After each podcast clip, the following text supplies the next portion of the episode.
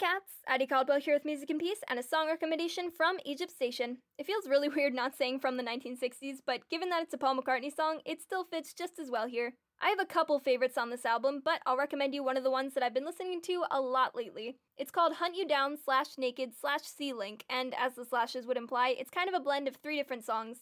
Paul McCartney is very good at creating songs that are basically a blend of separate ideas and movements, and I personally really like that, although some people find it a little bit too much for a single track, but that's besides the point. This song stands at about six and a half minutes, and with every song that I mention, it's worth every second. It includes an upbeat, flirtatious kind of beginning, which is Hunt You Down, and that follows the narrator trying to reel in his runaway lover. Then, after that, is a slowed down, more reflective and personal piece called Naked, and the repeating line is that the narrator has been naked since he was born. It's a nice, relatable kind of melody about feeling vulnerable and attached to someone that you want your life to always be with.